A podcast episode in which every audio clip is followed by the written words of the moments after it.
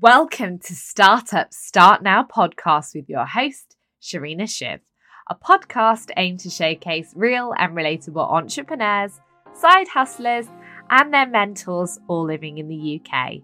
Welcome to episode 25, everyone. I hope you guys are keeping really well. This week, I am joined with the Dropless co founders. I'm joined by Mike Grindy and also Christian Duncan. Dropless is a fully digital service that allows you to easily schedule, manage, and pay for your car wash or valet service within seconds. It's all done through their app. Um, me personally, I wash my car every time I go back to Exeter if I get the opportunity. I love to put my headphones on um, and get really stuck in. I see it as almost a bit of a therapy session. Um, but when I'm back up in Cambridge, you know, I have to fight with two other housemates that have cars as well. And even if I get a space, um, I don't have a hose pipe here and I don't have any of the cleaning materials. So if this service existed in Cambridge, it's definitely something I would use. On the podcast, they tell me it's coming to Cambridge soon, so looking forward to that. Um, so, a little bit about Dropless. They have been running for nearly four years now. They employ over 100 people and they've really revolutionized uh, an industry which is quite outdated car washing. I mean, it's had very little innovation. Um, and the main difference between Dropless is if you think about your traditional car washes, you go to the car wash.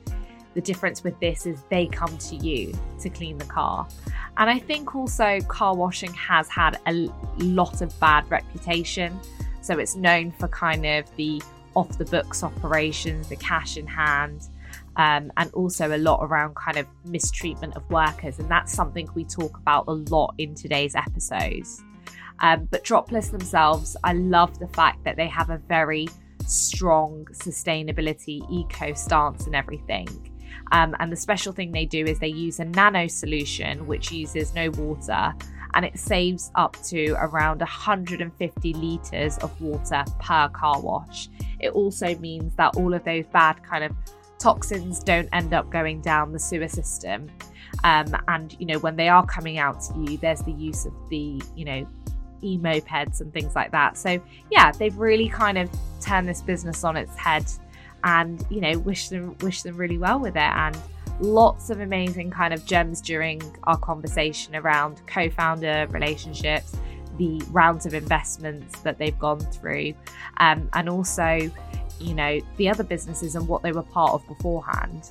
As always, if you enjoy today's episode, please leave a five star rating on Apple Podcasts, but drop me a message. Tell me what you think. Um, I always love hearing from you guys.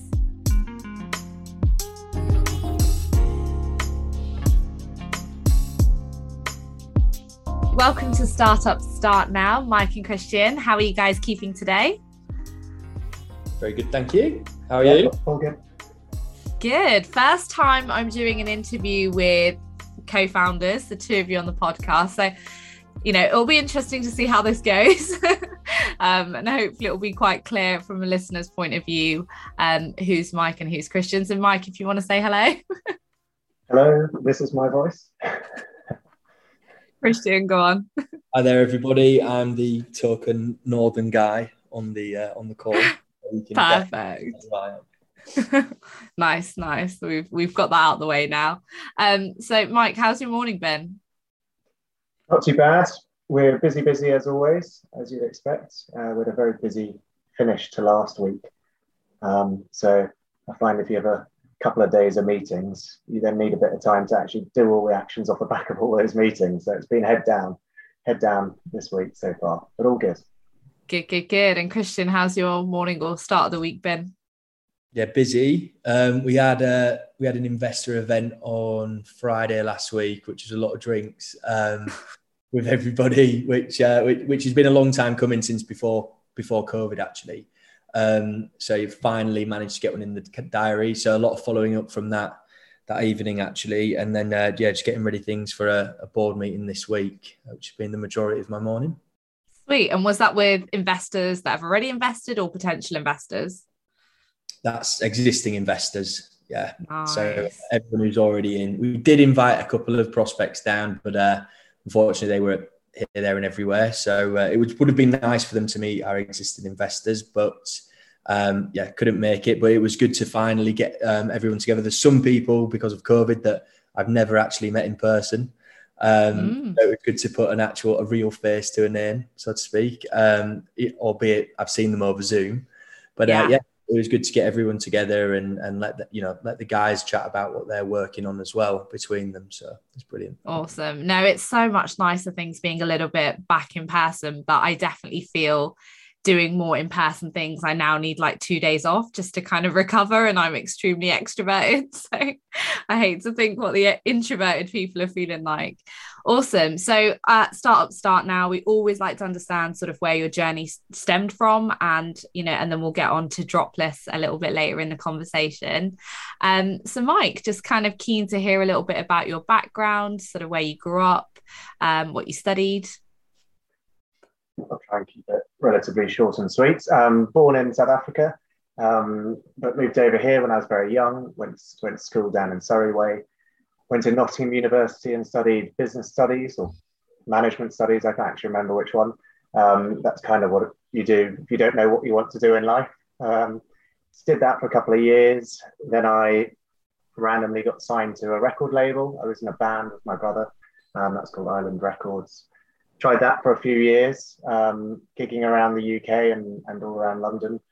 Um, I guess that was my first dabble into kind of looking after something from a social or digital perspective myself, building my band's website and building a um, MySpace following. Yeah, that's how, that's how old I am. Um, tried that for a few years, and uh, it was good fun. Learned a lot, um, but it's one of those things where, kind of like sports, you either you either make it or you've got to know when to give up and move on. Um, so I thought, right, it's time to give up. Don't think I'm going to be doing this for the rest of my life. And um, and then went to London. Um, ended up working at a digital marketing agency because that's what I was interested in. Um, I, well, I thought I was interested in. I wanted to give it a little test. Worked for free for about six months and learned about everything. And then shortly after that, I ended up setting up my first agency. Um, and that was outside London. Then I rebranded that as Passion Digital and moved to central London. Um, built that up. And off the back of my experience running a digital marketing agency, I was able to um, execute the ideas I had with regards to um, building my own business, my own brand, which I've done a few times. So followed that track, came up with the idea of Dropless, started chatting to Christian, and uh, and four years later, and I'm at Dropless full time, loving it. Amazing. Oh my God, there's so many questions off the back of that. So, firstly, I'm dual national South African. So, I want to know where you grew up. and yeah. then also, I want to find out a little bit about you just said you started a band and you know you were growing the brand with that. What kind of music were you guys doing? And also, oh. has some of the stuff that you learned through there, you know, been also transferable in what you do now with the starting up the businesses and stuff? Right. Um, born in Johannesburg. Nice. Um, only lived there for three years, but um, still follow them at the sports in which I think they're marginally better than England at. So it's mainly rugby. Everything else, probably, I still support England. Um, same, same, then, same. And then um, with um, the band, yeah, I mean, that, that, that was great. It was great fun. And I think a lot of what I've learned in life is just getting to know people to get about, to see places, to do things, um, to expose yourself to things that you don't necessarily feel comfortable with. And that was certainly how I felt when I was on a stage. Um, the band was called Proxy. If you're interested, you might even be able to find a video online if you search hard enough. Um, but no, it was it was it was good fun times, and um, I think interestingly for me, what that kind of meant was I was three years behind all of my friends. So they were all qualified accountants by the time I decided to give up the band. So I paid a lot of catching up there. I couldn't afford to buy the rounds that they were buying. So I thought, right, I've got to do something a little bit different to try and play catch up. Because if I just follow follow the normal format of, you know, becoming a qualified accountant or something like that, I'm going to be a long way behind them. And I didn't like that. So I guess it's that that helped motivate me to um, do something and to catch up and do something a little bit different. And mm-hmm. pretty much say I've caught up now, I think. and what was well can you afford those round of drinks now yeah just about Um, and what was the first business then you started up? Was that Passion Digital? Yeah, that's why I'm. That's why I'm such a big ambassador of digital marketing. I think when I started doing it, it things were really kicking off. Um, everything was moving digital. Google AdWords was re- really, really a big part of all businesses, um, and SEO. Um, so what I realized is not necessarily that excited about doing the PPC or getting people to the top of Google and all the hard work that goes into it. But what I'm really excited about is seeing the difference that that can truly make to a business. Um, you know, there's many businesses that have come to my agency with just an idea or one or two people or very little bit of funding, and we've gotten to number one on Google. We know that's generated them X amount of visits, X amount of return, um, and then they put more money into it, and it's great to see those businesses grow and grow and grow and go through their different investment rounds. Um, so that that's that's what I love about digital marketing, and I'm lucky enough that that means if I come up with an idea, I've got a team behind me who can create the brand, who can build the MVP, and can prove product market fit through our sort of various performance marketing channels. Um, and that's kind of what did help Dropless get started in the first place. Or else I would have just had an idea and been like, well, I don't know what to do about it. So I'm yeah. kind of lucky in that way. So did you ever feel that you just had to stay at Passion Digital or was everyone around you really supportive of you then starting other companies after that? Because I know I'm sort of on the journey of I've got my property management company, but I'm very much interested in online. And I hear this a lot from entrepreneurs that they're doing several things. Did you ever feel like you know you could make that transition and how are you juggling those plates that's that's a really really good question um, i never imagined it for the first kind of six seven years of running that business. I think it's 10 years old now. Um, but i was aware in my mind that even through passion i had set up lots of sort of sub brands. And those were the things that got me really excited. Um, and i knew i'd want to do something. I always want to be creating something. And what I ended up doing at the last business, which is fantastic and I still love and I still own, but it's you get to a point where you've got so many people that you're you end up looking after too many things. You're doing everything all at once, so you lose that sort of buzz and that excitement of creating something. Um, so it is very hard replacing yourself, and I think that's kind of one thing I've learned from mm. early is get the right people around you so that you don't end up doing everything. You know, as a as a business owner, you do mm. the legals, the finance, the HR, you know, recruitment, marketing, you kind of sales, you literally do everything. And that is that's tough. And I would say you can only do that for a certain amount of time before you burn out. Um, and you're probably not doing it as well as other people could do it. So well, I think when Dropless started kicking off and growing, you know, obviously with the support of Christian, I was getting a, my I was getting a little bit more excited about trying to move over. So it forced me to try and work my way out of passion, which I knew was a good thing because if I were ever to sell passion, I'd probably have to stay in the business for a certain amount of time. And I didn't want to sell passion and be forced to stay in that business and not be able to go to Dropless. Mm. So I mm. tried to replace myself as best I could. And it was quite fortuitous. A friend of mine um, knew someone who was a very, very experienced CEO of a big digital agency, far bigger than the one I ran. And he was looking for a new venture. He had just left a startup that he was involved in. And um, literally, I met him on Wandsworth Common in the middle of COVID when you're allowed, you know, one walk a day. And yeah. um, met him. He came on board, kind of elevated a few people in the business. And we've got a full senior management team. They've been in now for a year and a half. And that was the best thing I ever did because I'm happier doing what I'm doing. I'm happy growing something.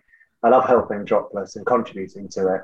I get my board packs on the other business, but it's exciting seeing it run and still seeing people thrive and enabling them to step up. Where, to be honest, I was probably preventing that from happening because I was trying to do too much, and that's mm. that's not mm. cool, basically. Awesome. No, well, that's given us a really good insight from South Africa to Nottingham Uni through to starting a band and then obviously your first and a, a couple of ventures before Dropless. Let's move on to, I hope that's a good synopsis, but um, there's a lot of in betweens there. Um, let's talk to Christian. So, you know, same question to you. Tell us a bit about where you grew up, what you enjoyed studying, and what you've been up to. Yeah, sure. Um, so, yeah, my background, I grew up in Leeds. Um, didn't really, it wasn't really one that was always destined to go to university and you know get a job straight out of uni with like a nice set career path. University for me was more Um, I was playing rugby at the time for a club up north, rugby league. Um, and then I got invited by the rugby coach to go to university rather than apply for university, which was quite nice. Um, mm-hmm. it, it, saved me doing well on my uh, my A levels anyway. Um, so yeah, my background really, I wanted to play rugby, um, and I was always into my sport.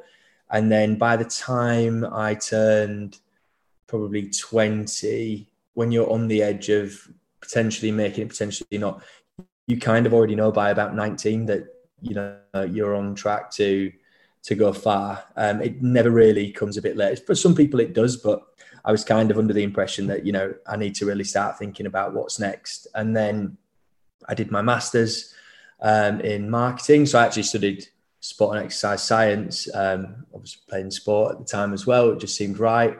And then um, I did my master's in marketing because I was thinking, right, I need to pivot here. I, I, I want to go into business. I'm not sure what. And um, also, I got my master's paid for, um, just playing sports. So I got to travel the world and that's ideal. Well, yeah. So we, we um, the GB student squad, we went to Australia, toured Australia, we went to Bali. Um, and then on the way back, me and the guys stopped in Thailand for a while, which you can imagine was brilliant. Full moon parties and all sorts.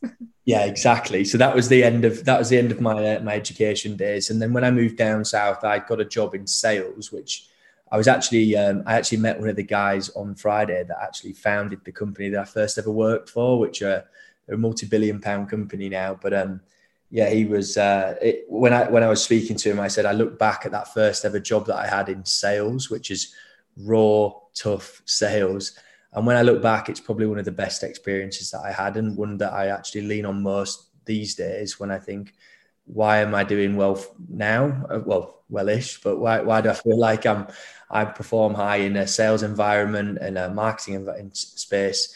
I, I kind of put it back to that and going through a lot of the tough times that I had to go through there. After that, I moved into banking, uh, went to work for a, a company uh, worked at Barclays for the majority of the time in the front office. Um, but I've really found that quite boring. Small cog, big big machine. I'm sure you've heard it a million times, and a lot of people have been in there, done that. Yeah. Um, so that was that was that for me, and I thought, yeah, I'm really not enjoying my time, and I can't see much um, reward for all the effort that I'm putting in. Um, so moved to a small startup, uh, B2B SaaS solution, um, four people. That was it. Um, small wow.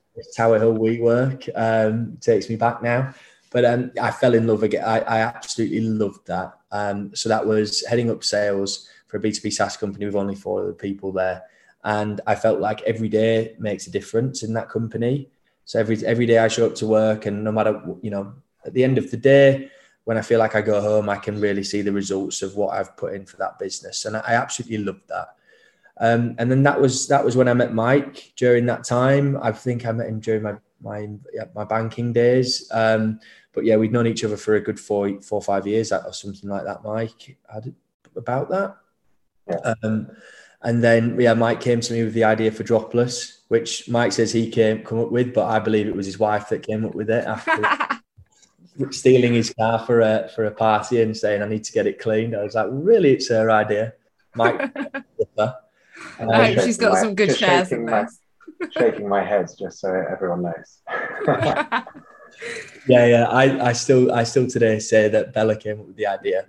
Um, but anyway, uh, so yeah. So Mike approached me with the idea. We went out for dinner, um, told me about it, and I, I loved it. And I said, right, let's start um, doing some late nights and, and planning it out. And that's when it all came together. So yeah, I started really looking into it and um, started, you know, trialing out different product solutions, how we could set it up, looking at costings.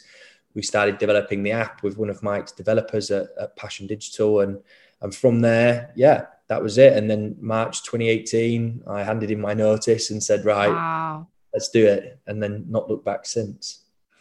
So a few little things from that, you know, are you still playing rugby? Do you who do you support? And also, you know, talk me about talk to me about the, your experience of working at that tech startup um, you know what transferable skills did you learn from that and would you advise other people to maybe take a stint in working in startups as well yeah definitely uh, yeah not not playing rugby anymore um, i'm not sure i can uh, my, my, bones, my shoulders have given up. Really, I, I think I ruined them when I was in my early twenties. But um, yeah, my shoulders have given up from rugby, so I'm just pure golf now, and that's me. Golf. Golf. yeah. Uh, and then um, in terms of like my time at, at Kick, um, it was brilliant, and I would definitely advise everybody before you start jumping into building your own business, having some experience of working for a small startup and trying to just learn how hard it actually is um, to sell a small startup business to a big corporate when you've got no brand recognition. You've got you know and, and you've got to really work hard to get your brand out there i'm not you know it's different some people who might want to go and start a business up and they've started selling you know an oracle or a cisco platform to another big corporate, it's just not the same because you've got years and years of heritage there. A startup company is somebody who no one knows about, and it's all about really trying to get you know an audience to believe in your product and your vision and, and what you what you what you personally believe in. And mm. that's what I found there. It was a great product and a great team with a, a founder, Matt, who really believed and loved in what he did. Mm. Uh, and then that made it a lot easier to like get behind him personally and and help drive that business forward, which is what we did when I was there. And and I loved that time um, and working with some of the partners that we built in bigger companies. It's sort of like you can do it. So it, it gives you that sort of like um, look at things are possible if you do set up and work hard.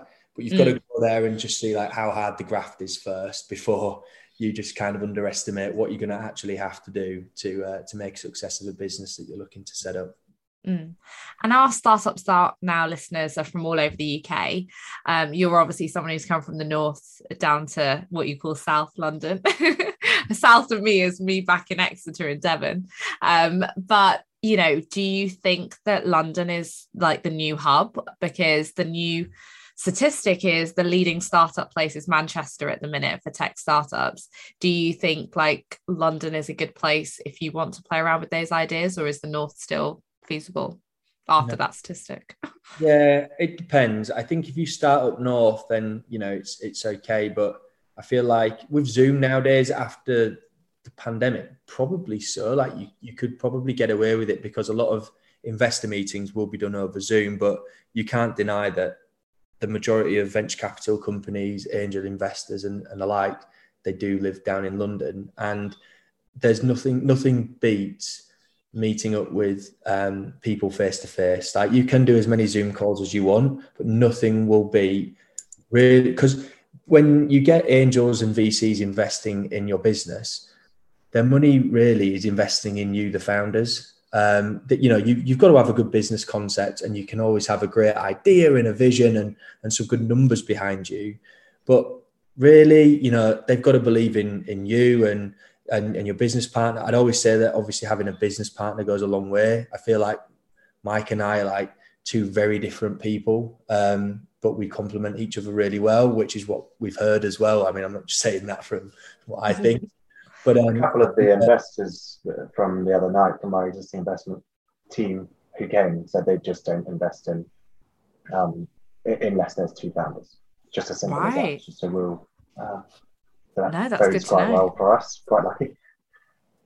Interesting. Yeah, we've heard that a few times, but I think that you know, by meeting face to face, you can really put across your passion for what you're working on, as well as just you know showcase a little bit about yourself. Like you know, this is who I am. This is my background, and you can you can get some of that over Zoom um, and over a, or over a podcast. But um, you, you can never really truly see that unless you know you're face to face you can you can convey that passion a lot more mm. and i know you touched a little bit upon it but sort of how did you both meet who wants to take this one mike um, yeah well again related to my wife um, my wife and christian's girlfriend at the time were working um, at a school down in surrey uh, in the same class teacher and teaching assistant and um, every time they had a, an event on, we were invited down there. And I remember being so excited because those events were like absolute gems for networking um, because it was quite a posh public school. Um, so I met Christian there, as normal, quite a few drinks consumed. And then thought, interesting guy, interesting guy. I think at the time Christian was building a house himself and doing a lot of the labouring himself. Um, and I thought, right, he's willing to get his hands dirty. He's got sales. He's clearly smart. He wants to get going. He loves the startup world, and I guess that's why, after meeting a couple of times, I thought, right, who can who can help on this project? Because I can't do it myself at this point in time. And you know, I'm a little bit older than Christian. I was like, I think I need someone with a slightly younger blood to come in and give it their all. Um, and, and that's that's why I you know arranged this dinner and um, and pitched the idea to Christian. That's that's what I remember, Christian. Christian, what's your version? no, exactly, exactly. Yeah, yeah, no, yeah. Did you know what dinner you were coming to, where an idea was going to be pitched, or did you just think you were just turning up for a lovely dinner? Um, I had no, I actually no, I had no idea. No, uh, Mike, no, Mike. Um, Mike decided that he was. Um, yeah, he just literally pulled it on me. We just went out. I thought it was going to be nice dinner, Bluebird, Clapham, a uh, few drinks, go home, feel feel probably a little bit ropey the next day, and that was that. uh, but I woke, I woke, up the next morning like interesting, uh, and then got yeah, just started obviously playing things over in my mind like could this work, and uh, started to get get quite excited about the, the potential of it, and then also you know beyond the initial idea what could come next, um, and then the grand vision for okay in ten years where could this be? That's it. You've you've got to remember it's not the easiest thing to pitch to anyone, whether it's a, a colleague, a future recruit, or employee, or an investor. If you go up to someone and say, "I've got an idea, we're going to create a car wash business," it, it's not the most exciting thing in the world if you say it like that. So I guess that was my first experience in trying to pitch Dropless. Although it was very early days, I knew I needed the service. I knew I wanted it to be eco-friendly, sustainable, that side of things. At that point, I didn't, and I wouldn't have mentioned anything to Christian around the B2B side of things, which has ended up being huge for us. And I didn't quite imagine the opportunities around um, the tech and the data that we're building out. Um, and to be completely honest, I didn't even realize that the market needed us as much as it clearly does. Um, you know, it was soon after the idea when we started delving deeper into it that we realized it's one of the worst industries in the UK for slave labor, um, huge amounts of water wastage, very poor on the environment and far behind other countries. So I guess all of that played into what our initial vision was, which was we want to do the right thing by the industry. And we want to make a difference as well as being convenient for our customers. Yeah. So um, it worked out well in the end. So definitely in the title, people would have seen it's around car washing. Um, so yeah, just kind of give me your quick. That was a really good sort of insight. But tell me a little bit more about Dropless and and what mission you guys are on. Sure. Um, so yeah, so we we we use waterless nano solutions for uh, to clean vehicles, which help us save around about 150 liters of water for every normal size vehicle that we clean when we first started Dropless, we decided that we wanted to make it extremely convenient uh, for a customer to manage their vehicle. So that included digital booking. Um, so punching in your vehicle, adding it to your Dropless garage, selecting what you want, where you want it, when you want it, and then all booked and paid for via an application. So no cash, no nothing. Sit back and let us do the rest of it for you whilst being sustainable and eco-friendly. Um, so that was the initial thought and idea. We could use waterless to nano solutions to clean, which help us save water, but also travel light, which means that we could use mopeds, electric scooters, even we've got electric cargo bikes that you'll see the you know the last mile delivery guys driving around on even driving those to customer vehicles with everything they need to perform a full job. So that was the, the, the concept and where we're actually evolving and, and driving Dropless now into the future is we take care of all your vehicle needs through one central application. So that would be anything from managing tire pressures, washer fluid levels, changing your oil, booking in a service, booking in an MOT, whatever it may be. We can one visit your vehicle to supply you with a service, and then two we can collect data around your vehicle, which would be damages or alerts your dashboards telling us, or you know anything from public databases like your MOT's due, and then give you the tool, which is the Dropless application, to within a few a few quick taps, book any service that your vehicle may need. Um, and that's what we're working really hard to build and deliver um, deliver that service for customers across the UK and, and hopefully beyond very soon. Amazing. So, which city did you start with this? And and just if I've got it right, so you know, I've got my car. I don't have a hose pipe. I live in in shared living, so I can go on the app. I can click, put my postcode in. And are, are you guys in Cambridge yet? Not yet. Oh, Not yet. next one. Yeah, it's Love on it. on the roadmap. Yeah. Right.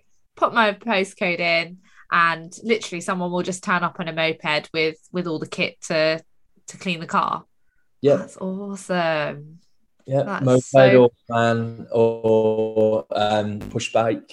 Um, so one one of the three. Um, but they'll turn up and you know it, even if you've got you know spilt spilt uh, a sandwich or a drink or your kids been you know unfortunately sick in the on the back seat or whatever Yeah. it may be, um, we would then connect you with someone who's got the tools and the experience to deliver whatever service it is that you want. Um, and right through to if you've you know bumped your car and you've got a scratch down the side, we've got smart repair division. Um, if you if your service light comes on or your engine light starts flashing, we've got mobile mechanics division that can also come out to you as well. And then what we're now doing is we're looking at the partnership model where everything beyond what we offer, we can then start bringing into the dropless mix to to help you as a customer.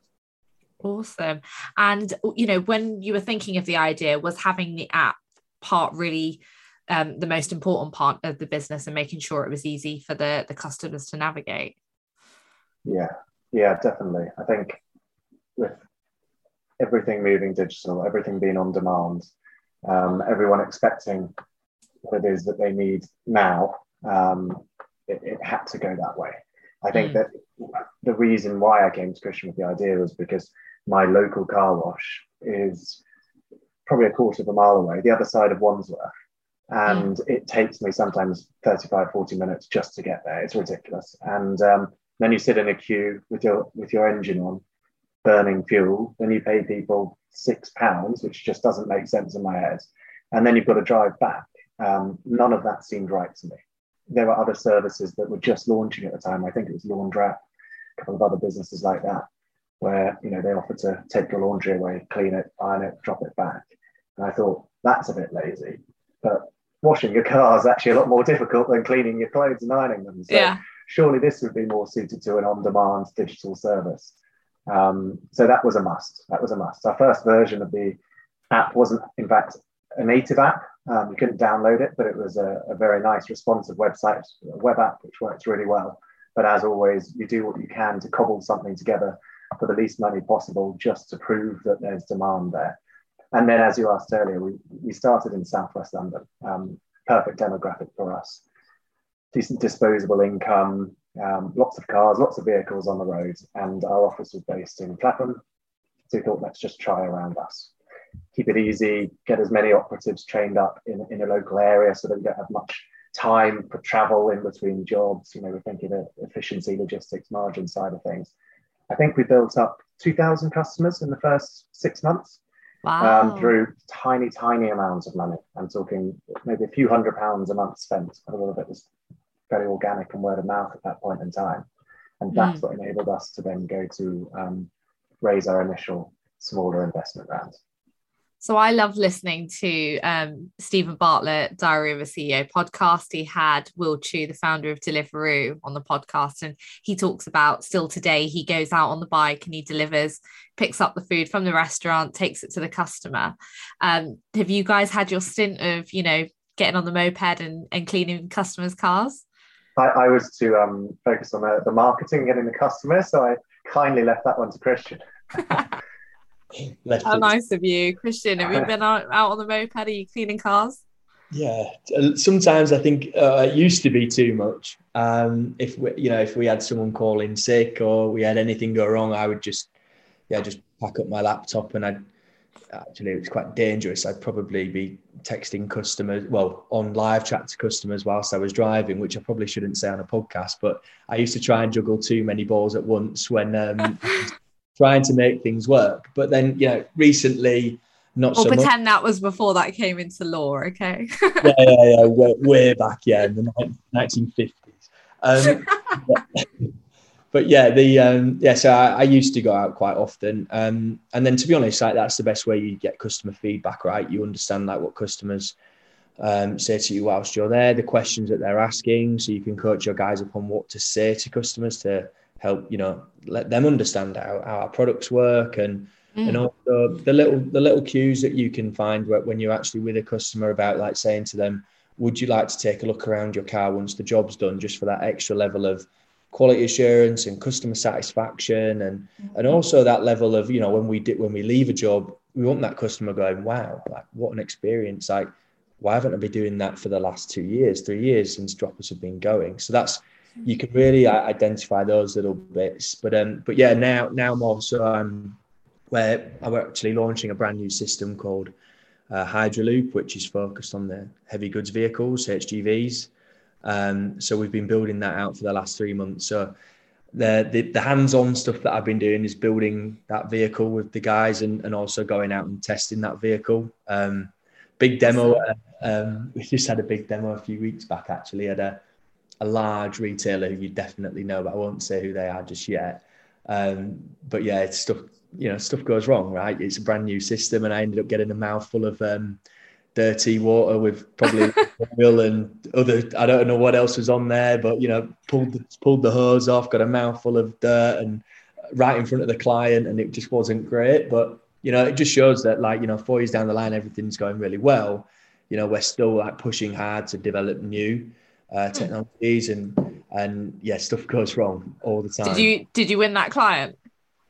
we're actually back there uh, tomorrow. Oh, uh, you've got a second round after a mouthful of dirt. uh, second round, we kind of like let us come back once we've refined, but it's a second round demo. Um, and Best hope, of luck. Hopefully tomorrow it could be yeah, it could be a really nice deal for us. Definitely. And talk to me a little bit about the solution. So obviously the typical car wash uses I'm not even going to pretend like I know how many liters of water, but what's the difference between that versus, you know, we've talked about nano solution. Can we let's refine that a little bit for our listeners? Yeah, sure. So a nano, the nano solutions that we use effectively, a nano solution is something that provides a layer of uh, nano protection on a on a vehicle paint surface. It's one of the most widely used applications in the automotive space. But the way that the uh, the nano solution that we use is formulated is to break down and encapsulate vehicle dirt that sits on a vehicle's surface, and then lift it from the vehicle's paint surface through the uh, the hydrophobic solution that sits within within it. So effectively, it creates a barrier between the liquid and dirt that gets mixed together, and then the vehicle's paint surface. We then use uh, clean microfiber towels to remove uh, safely remove any vehicle dirt um, when we get left with a, a murky texture, which is a, a, liquid Carnauba wax that is built into the solution, which we then buff down. You get a nice mirror gloss finish. You get a mirror shine as well, so it looks like your car's just driven off the, the showroom floor. Um, and in the in the process, we get no chemical runoff, which means there's no pollution down local storm drains, which is going in the local rivers or water source or plant life. Um, all of it comes back mm. and goes mm. into the washing machine and goes into a foul sewer. Um, and uh, it also means that we save on average about 150 litres of clean drinking water that you would use, um, you know, to, to drink out of the tap, which is used in car washes today. Awesome. Awesome. Um, and I guess in terms of, you know, these are really sort of positive things you've been talking to us about and how the business has grown. And I definitely want to hear more around um, some of the, the B2B stuff that you guys are also working on. Um, but what hasn't necessarily gone well in, in the last few years of the business running? And could you share any sort of learnings that, you know, you wish you could have done differently? Let's go, let's take, take this one, Mike. There's almost too many. Um, but that's that's good. You know, one of our one of the things we always say to everyone joining us is we, would rather try and fail, like Christian did the other day, um, than to um, just never do anything at all. So we're always, always pushing, making mistakes, learning, and and and moving forward. Um, I think we'll probably touch on it later because everyone's always interested. But on the raising money side of things, it's always quite challenging. Um, you know, we thought we'd potentially go out maybe five, six months before we were potentially looking to raise. But we were on a nice growth trajectory, which we didn't want to stifle. We wanted to carry on growing, wanted to carry on investing. and we had an option when we started. You know, I think what some of these investors try and do is they go, oh, very interesting, very interesting. We love it, we love it, we love it. Delay you for a few months, then go through more discussions for a few months, then go through IC, and then by the time that comes, you've got no money, and then you're on the ropes, um, and it's quite sneaky. So I think you've got to be super, super, super prepped every step of the way. I'd say you can never be planning your next investment round too early. Um, mm. But with that being said, you also don't want to take your your eye off the ball. Um, so I just think I'd plan and prep early. We were stuck in a little situation once where you know the legals were taking so long and it didn't make sense to do any to try and raise another round. We were almost there, but we were out of money. And we were so young and small, we couldn't get a loan or anything like that. So you know, one or two of investors and myself had to put in money just to get us by for a couple of months, which which also added a lot of annoying admin to that whole round and everything that was going on around it. Mm. So if you can avoid having to do um, sort of mini rounds in between bigger rounds, and if you can always maintain and manage your cash flow, and I think good financial modelling is is worth every penny. Um, mm. I I guess we we've learned the hard way, and we always I'm actually quite proud. Some of our financial models we've always hit our targets, at least in terms of our growth targets. Maybe spent a little bit more from time to time but our models now, rather than promising the world, are more of our budget documents. You know, that's what we need to stick to because it's guiding us as to when we next need to raise and we know what we want to achieve before we next raise. So mm. I think mm. it's been super, super planned and organized and realist, realistic about how long it can take for other companies to do their research, do their DD, and, and go through the legal side of things. Definitely want to talk to you guys about the money and sort of you know initially how much you invested but how did you split your roles between the two of you? I know obviously if sort of mike came to the table with a bit of the idea of the health of lovely bella and then christian obviously going yeah I'll, I'll jump on board i'll leave my my startup um, career. But how did you split the roles initially and and work out who was better at what? Well i think like in the early days mike was quite focused on passion still because that was a big business that he run. Um, mm. So I always knew when I came in that I'd just take the reins and and, and Mike was Mike was brilliant with just saying just just run, um, just do what you just do whatever and just keep me looped in along the way. And I'll and Mike was you know I'll run the PPC marketing element of everything, um, just go nuts. And and to be honest, like I'm more of a born like salesperson. Um, and I knew that like what I could do is sell Dropless to new operatives, new staff members coming in, uh, businesses that might want to work with us because I was fully bought into the vision and, and what we were building. Um, so hopefully my passion could come across with that, but just like painting the, the vision of the business to businesses and you know internal staff and everything else. That was where that was what I was really good at, and yeah, and I think that it just naturally kind of fell into place. We're two very different people. Um, you know, Mike's very analytical, um, and, and sometimes, and and I'm, I mean, I wouldn't say I'm not, but uh, I'm, I sometimes, Sorry, I'm not. I mean, I mean, I, I, I am, but I, I, I like to sometimes just get too excited about an idea, and I can run into something without fully thinking about it. But I suppose, like in a startup, in the startup world, you've got to yeah. fail and fail fast, and I'm, I'm definitely good at failing fast. So because I'll just run into something and then be like, okay, that's not worked. Okay, on to the next. But as long as you've got that, you know, buy-in from everybody around you that I'm going to do stuff and I'm going to fail and I'm going to fail quick, but I'm going to get stuff done, mm. then um, it just suits me personally. But then as we get bigger and we've got, you know, more um, capital being invested into new opportunities and new business ideas, sometimes, you know, it's good to have Mike there and and Matt, our financial, um, our CFO, to say, just slow down for one second. I know you want to run with this, but you know we need to really look at the bigger picture and you know when can we deliver this and how much is it actually going to cost? And that's when we're like, you know, taking our foot off the uh, off the gas a little bit and just for a minute and just saying, okay, is this the right decision to make? Having the right sort of energies and the and the different um, attributes around the table that yeah pull it together and, and mike what sort of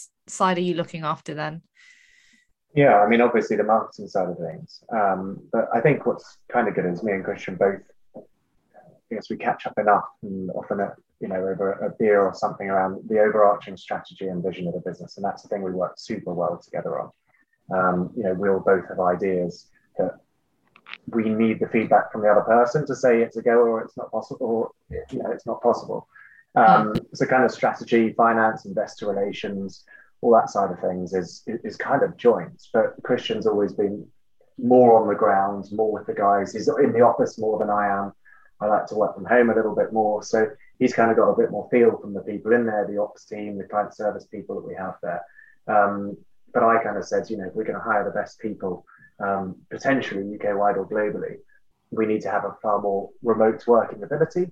And when I came on board, there's a lot of getting set up with regards to the tools, the software we use, how we can all communicate together. You know, what are our what systems and processes do we have in place? You know, what workspaces are we using?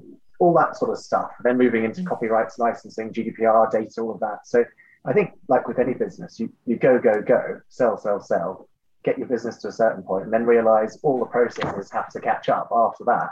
Um, yeah. And that's the only way you can do it. You can't go and do all the, the heavy lifting, boring stuff first, or else you'll have run out of money and you won't have the have the money. You won't get anything off the ground, will you? So no. Exactly. So we're kind of we've got a nice sort of rolling sort of wave, if you like, of sell, grow, grow, idea, idea, and then kind of right. We need to actually make sure that that's all safe, secure, and done in the right way, um, and, and, ready for the next next round of growth, I guess. So it, it's ah. worked really well. Mm. And coming back to sort of the finance side, so um, would it be possible to give the listeners a bit of an insight on sort of how the business has grown and and what investment you guys have had so far?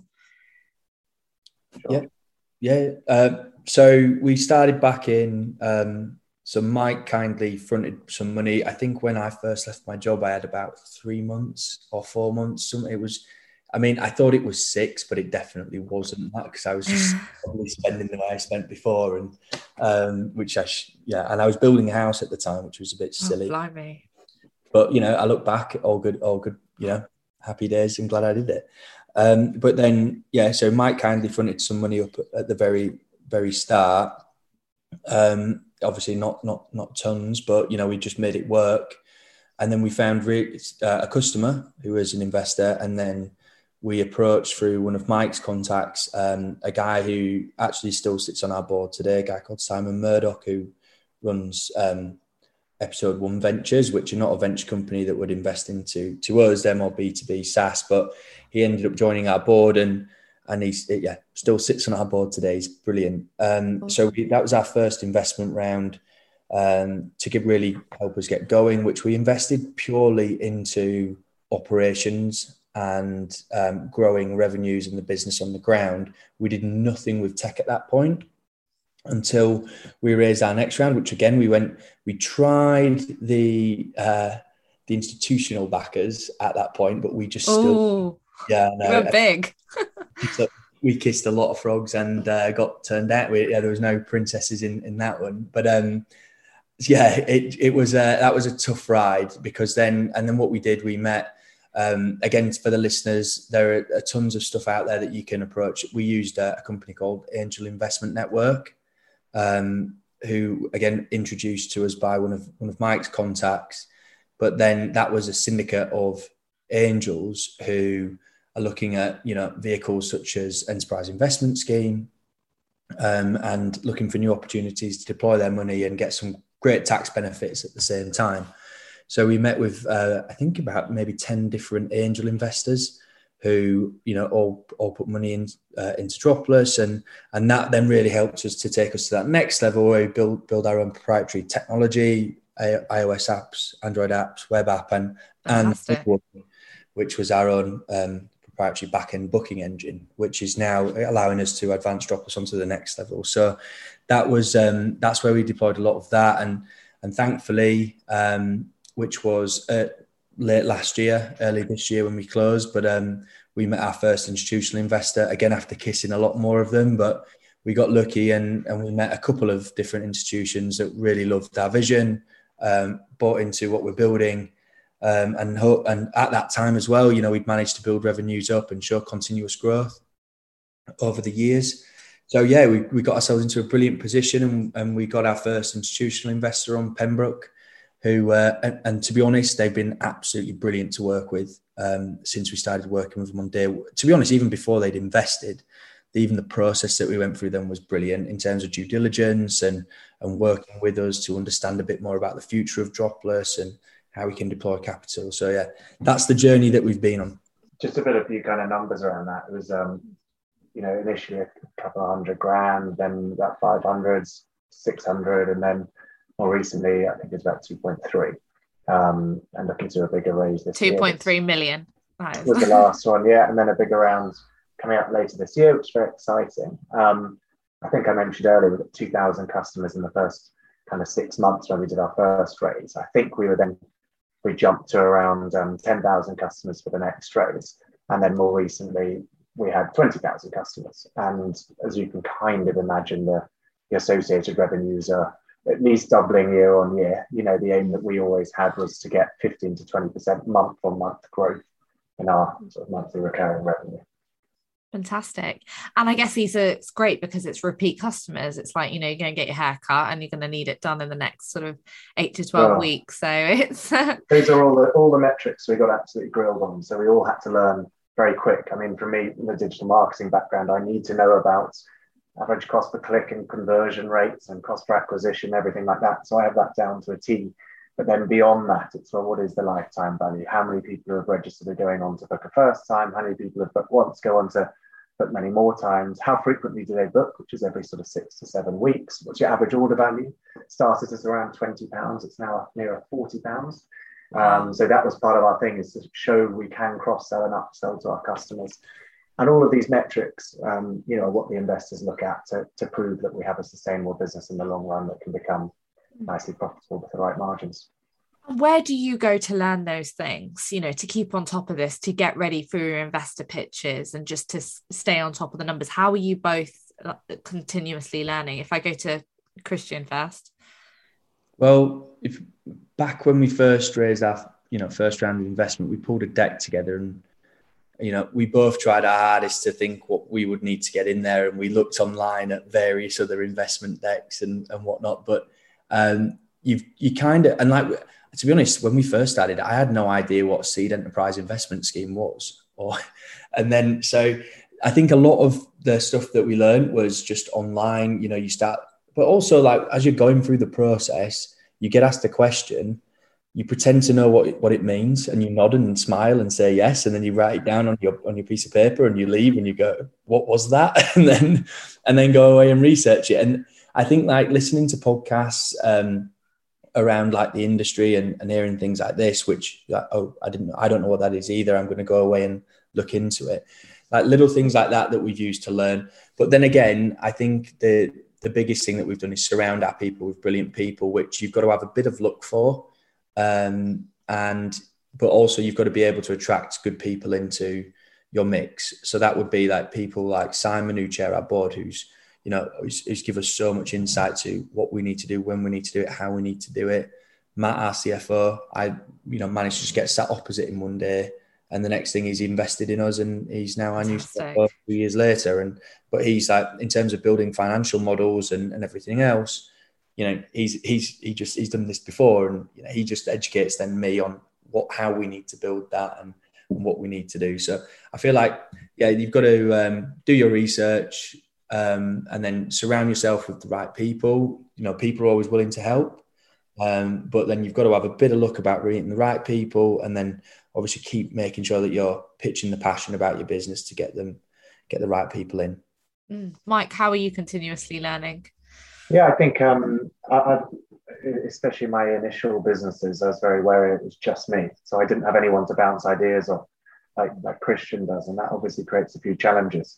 And I'm a big believer in just listening and absorbing information from everyone around me, filtering it down and using it as best I can. So, for my first businesses, I always got a, a non-exec in some capacity, whether that's I've given away some equity options for it or I just pay someone. So in this instance, I just had someone who I paid for for one day a month to come into a board meeting and I could ask them anything and everything. And these wow. people were always people who had grown and sold agencies or businesses. So they've been there, they've done it. So I basically had someone on hand permanently to be able to just quiz and ask questions. And that, that was the best thing I ever did, especially as I was kind of the 100% owner of that business. And then the same goes when we've come in here, as Christian's obviously mentioned about a few of them, but we've got a couple of other non-execs on the team who join our board meetings, who have a board seat, um, who we've given options to, who have grown and sold businesses in our sector. And they just know the sector inside out. They know what we're going to get asked. And and I think as long as you're kind of humble towards those people, you know, and honest and that you're always trying to learn, they love it. You know, they love imparting their wisdom on you and, and, and we love learning from them and, and doing as they say if we think it's right. Love that. I've, I've not heard that before. So, actually, just, you know, creating your own little non exec board, someone you can pay for a day, a month to come in. So, I think that's really, really good advice for those solo sounders and even sort of co-founder relationships. Um, amazing. And I just wanted to sort of near the end touch on sort of the ethics of the car wash industry. I know Mike sort of picked up on it um, very early on. It's something we definitely learn um, in our business ethics modules here at Cambridge. Um, give us a bit more insights into that and sort of how you're you're you know tackling that. Oh, I think I think recently there have been a few uh, publications, one in the BBC about a month or two ago, and slave labour in the car wash industry is, I think it's the second, well, it's the second highest slave labour industry in the UK. Um, and there's also a lot of it's it's cash driven, um, so people are getting paid. You know, it can be like a pound or less per hour. They're living out of car washes. They're having their passports taken away from them um, when they're brought to the UK, and they're working to try and get their passports back, which they unfortunately can never do because they're not paid enough paid enough money to to get out of that hole that they're in. Um, and then we found that recently there there's been certain charities actually set up um, off the back of people dying at car washes when they're sleeping on mattresses on on the floor in, in the car wash and wow. this one guy got got electrocuted about a couple of years ago and um, recently it's happened again um, in another car wash, very similar incident. But um, yeah, the, these uh, these are set up by people who are obviously very dodgy, and they're they're bringing people in and they're not paying them fair salaries. And the, when we look at it, the the biggest factor that's driving it is that customers don't understand that when they're paying three pounds for a car wash and you've got 10 people working out of that car wash you know how how are they splitting up that five pounds plus all the product they're using and everything else? How are they how are they making any money? Um, people turn a blind eye to it or they just don't understand it. Um, so you know we're trying to we i mean we can do more to to help educate customers uh, and you know and just gen- general the general public around what's happening behind closed doors. Um, but there are other businesses out there trying to do that that we've that we've partnered with um, but the way that we work is, you know, we're all about fair salaries. Everyone who works for us is on PAYE, so they all get receive even like delivery and Uber. Like all of our guys get benefits such as sick pay, holiday pay, and everything else. Um, and we're, we're, always paying minimum wage, so our guys come in at a minimum of ten pounds per hour and very quickly move up from there. But you know, we need to charge our customers a fair a fair price in order for you know our guys to get paid a fair salary and for the business to make money to keep going as well. So um, yeah, that's that's that's the, the big thing that we're that we're hoping to tackle. And then on the other side, it's the um, the water saving aspect where people really just don't understand about where water waste goes down the drain and floods into um, local rivers uh, as well. So that's another thing that we're trying to help educate our customers on um, to help save water, but also reduce water waste and polluting local local rivers. And um, you know, as Christian says, it's just about trying to educate people in understanding why a five pound, six pound car wash might not make sense. And, you know, I, I correlate it to even with my relatively poor haircuts, I paid 19 pounds for the other day. It took about 20 minutes. You know, people don't don't have any issues with that. Uh, you know, relatively skilled, but so is car washing. I just think there's a little bit of understanding and education that we need to really get out there. I think if haircuts, doing your nails, going and getting a massage. They're all the same sort of thing. And you always tend to pay kind of 50, 60 pounds for those sorts of things. I, I don't know why car washing's five pounds, you know. So that's what what we're so against and what we're trying to change. Brilliant, brilliant. Thank you. I think that's a, a, really important topic to talk about here on Startup Start Now. Um, and I just wanted to sort of go through, you know, what have you, what are your goals for the rest of the year and, and within the next year for you guys personally and for Dropless? So if we start with Mike. Okay, goals for the the rest of the year. Wow, we've got goals for quite a long time ahead, not just the rest of the year, but um, we are very close to um, securing our funding round, uh, our next one, which is very exciting. I don't think we can say too much, but it's just a, a higher valuation and more money, which will enable us to um, do all the things we want to do, which is continue our tech development. We've actually got 13, 14 people working on um, our development team in Bristol. Um, so when you said where do you start businesses, you know, we are kind of London first, but we do have a team in Manchester. we, we operate in Manchester, Bath, and Bristol and Cardiff, but half of our team, our back office team, is actually in Bristol.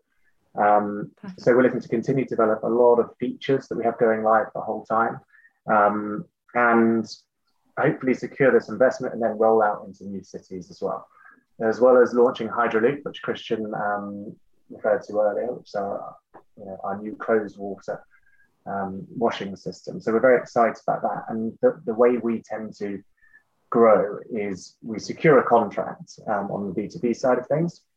If we can win a contract in a new city, or ideally in a, a few new cities, what that will enable us to do is hire a couple of people, get them trained up, and make sure that they've got you know, 40, 50% of their time is already booked up. And then what we can do is we launch the B2C offering, launch all of our digital marketing, support that area, and then we can fill in the rest of their time to keep that person fully busy. So we're working on a geographic rollout plan um, in the UK because that will enable us to take on far bigger, better contracts, which is what all these guys are coming to us asking for. And um, and simultaneously, we're working on our next, well, first, I should say, European city to expand into, which I probably, again, shouldn't say too much, but I'll just say typical car washing is banned in Germany. Um, for all the reasons that we've mentioned, they're far ahead of us.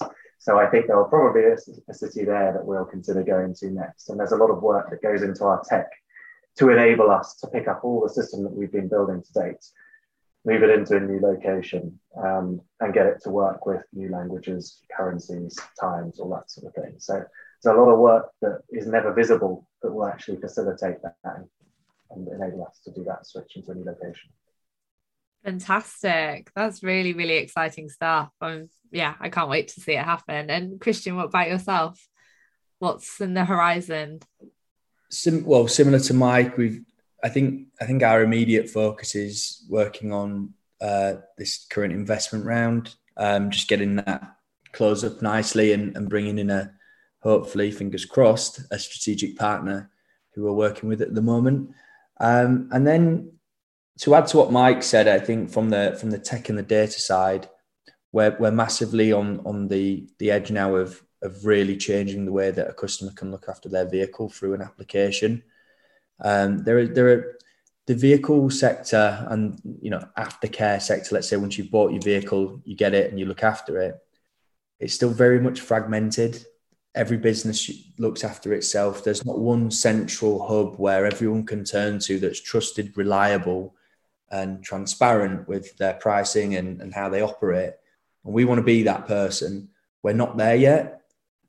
But I think that the new partnerships that we have coming up and the tech team that we've put in place, all based out of Bristol, got a brilliant team there, where we're on the edge now of developing exactly what we need to develop to enable that vision. And we've got the right partners in place. So watch this space. I think uh, six more months and, and we should be there.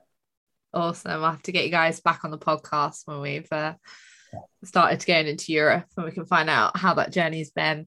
Awesome. And my last question to everyone um, is what do you guys want to be remembered for? Um, because I think it's really important that, you know, I said this in the last episode, we all you know have chosen a bit more of a difficult route as opposed to just working as a cog um, in one of those big companies, getting our monthly sal- salaries. Um, there's obviously a, a, bigger game plan out there, but um, what do you want to be remembered for? Who wants to go first? I'll give it a crack. Um, I, I, don't particularly want to be remembered. I don't really have much interest in that, but if I if I were to be, I think for giving it a go, giving it a try, I, I, I think that's so much better than just not trying at all. I, so many of my friends keep saying, "Oh, I had this idea that you had." That means nothing. Everyone's thought of every idea, you know, but it doesn't mean anything unless they've done something about it. So I think people have done something, and I think um, the two main things for me would be trying to change an industry for the better. And I'm truly passionate about the industry we're trying to change. Um, and I think, and there's always a long, long way to go towards it. But for me, being able to hire a significant amount of people who work happily or in a happy environment, I think for me, that's kind of the crux of it. We wouldn't succeed as a business unless we had happy people working for us. So kind of if you succeed and you're creating a little bit of a legacy, you've had many happy people. But that's what that's what I get enjoyment out of. So happy people within your team, you're helping your customers by being convenient and offering a good service, and you're changing the industry for the better. Awesome. I love that. And what about you, Christian? Similar, really. I think um, the automotive sector, how we stumbled on this. You know, it's just fate that we ended up in this niche of automotive. But I feel like um, being the company that that reshapes the industry, as I mentioned, dated, fragmented. There's not one company that, when you say automotive, that you think, yeah, that they're the guys. When you say retail, you think Amazon. When you say food, you probably think Deliveroo. When you say transport, you think Uber. And I think like I'm not talking like global scale here. I'm just talking like even if we did it in the UK and we really made it work, like for me that would be that would be awesome. I think. No, like, we're going global with this. I know, I know, but I think it's one of those things where I just like you know you've got to you, you've got to set your sights somewhere, and I do set them globally, but. I feel like you know, would I be personally happy and fit? I already feel happy that we've achieved a lot that we've done, but for me, like I've got the goal, and I, I want people when we say dropless, you know what it is, and you respect that company and what its values are and, and what it's done for the industry. Well, we're not too far off because the BBC did a little feature on us the other day, and um, mm. it wasn't explicitly clear they were referring to us, but they sort of said, "Well, if you don't want to use water and you want someone conveniently coming to your house, you should get a dropless wash." So I kind I of feel like they're referring to a car wash as a dropless wash now, and hopefully that'll just become the norm oh, I'm going to get a dropless wash, and then we'll be most perfectly placed to be able to succeed. I think a coined phrase then absolutely yeah, no definitely when when you're at that level of like hoover or yeah Pritt stick that sort of thing then yeah. you know you've sort of made it.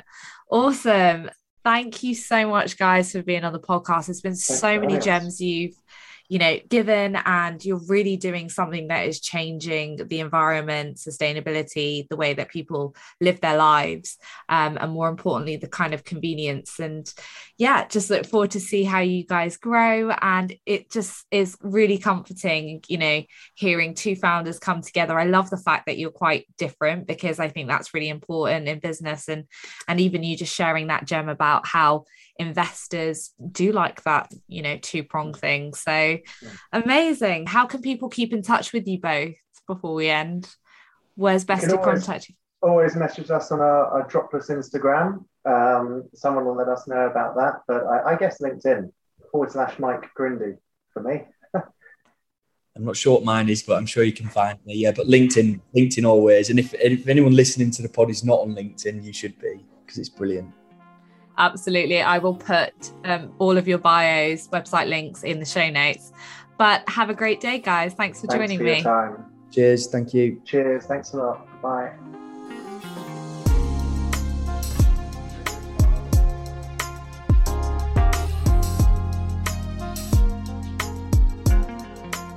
Thank you so much for listening to today's episode. I hope you guys found it really useful.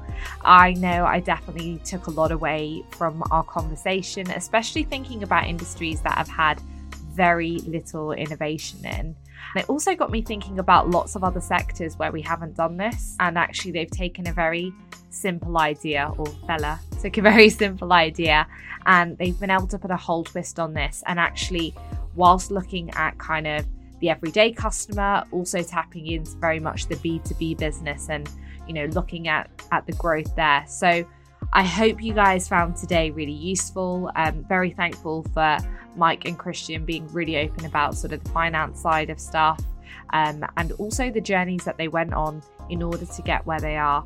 Can't wait to see how the business evolves, and I'm even more excited about seeing Dropless here in Cambridge. Have a great week, everyone, and I'll catch you next week with another entrepreneur.